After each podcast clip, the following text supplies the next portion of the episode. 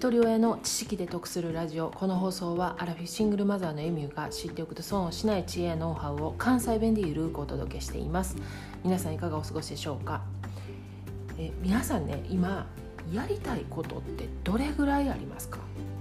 あの大きな目標例えば旅行行きたいとか、まあ、家購入したいとかそういうことではなくて毎日の日常の中でのやりたいこと。例えば自分のことやったらね読書もしたいしあブログも書きたい。音声配信もしてみたい。で健康のことも考えてね運動もしたいし質のいい睡眠も確保したいなと。で子供のことで考えたら地域教育もしていきたいし食育もしたい。家庭のこと考えて断捨離もしたいし家計管理もしたい。それ落ち着いたらちょっと資産運用もしてみたい。こういう感じでやりたいこと尽きないと思うんですけれども私もね好奇心が旺盛やからやりたいことが多すぎるのともう次々に出てくるんですねでそれがねうまくできてないことにモヤモヤするでできない自分にモヤモヤするのかできない環境にモヤモヤしているのかそれを分解した時に原因はねできないことではなくてしたいことが何なのかが定まってなかったっていうことに気がついたんですよね。もちろん自分の持ち時間は限られてるのでその限られた時間の中でやりたいことをもっと明確にしていかないといけない。ただ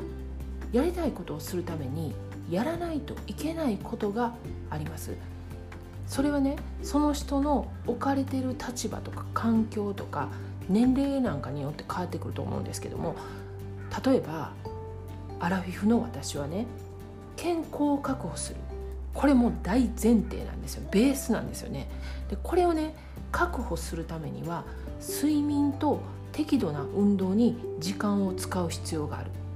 なんでかというと睡眠と運動が脳の機能に直結するからなんですよね。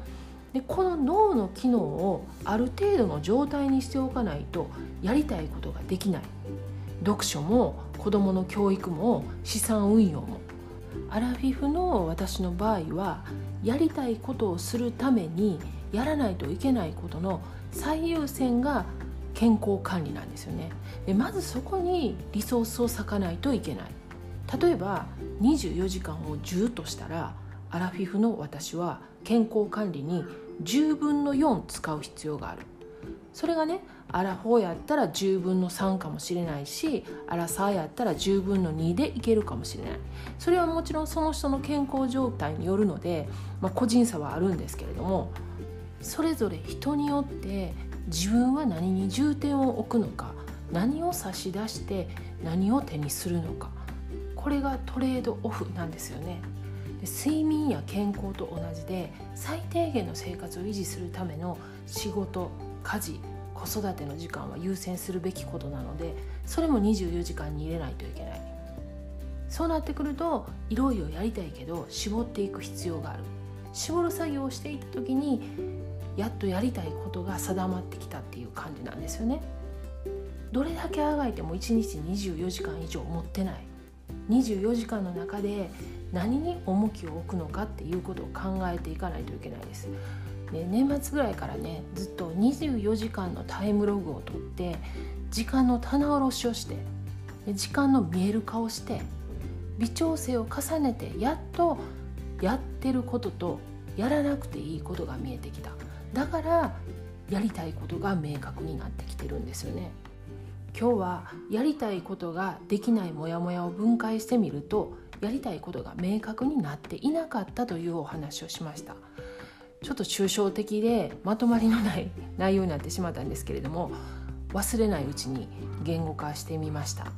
過去回151回で文章の構成に時間がかかる正解説という配信をしています。この音声配信始めたばかりの頃は5分の配信に4時間かけて構成を考えていました。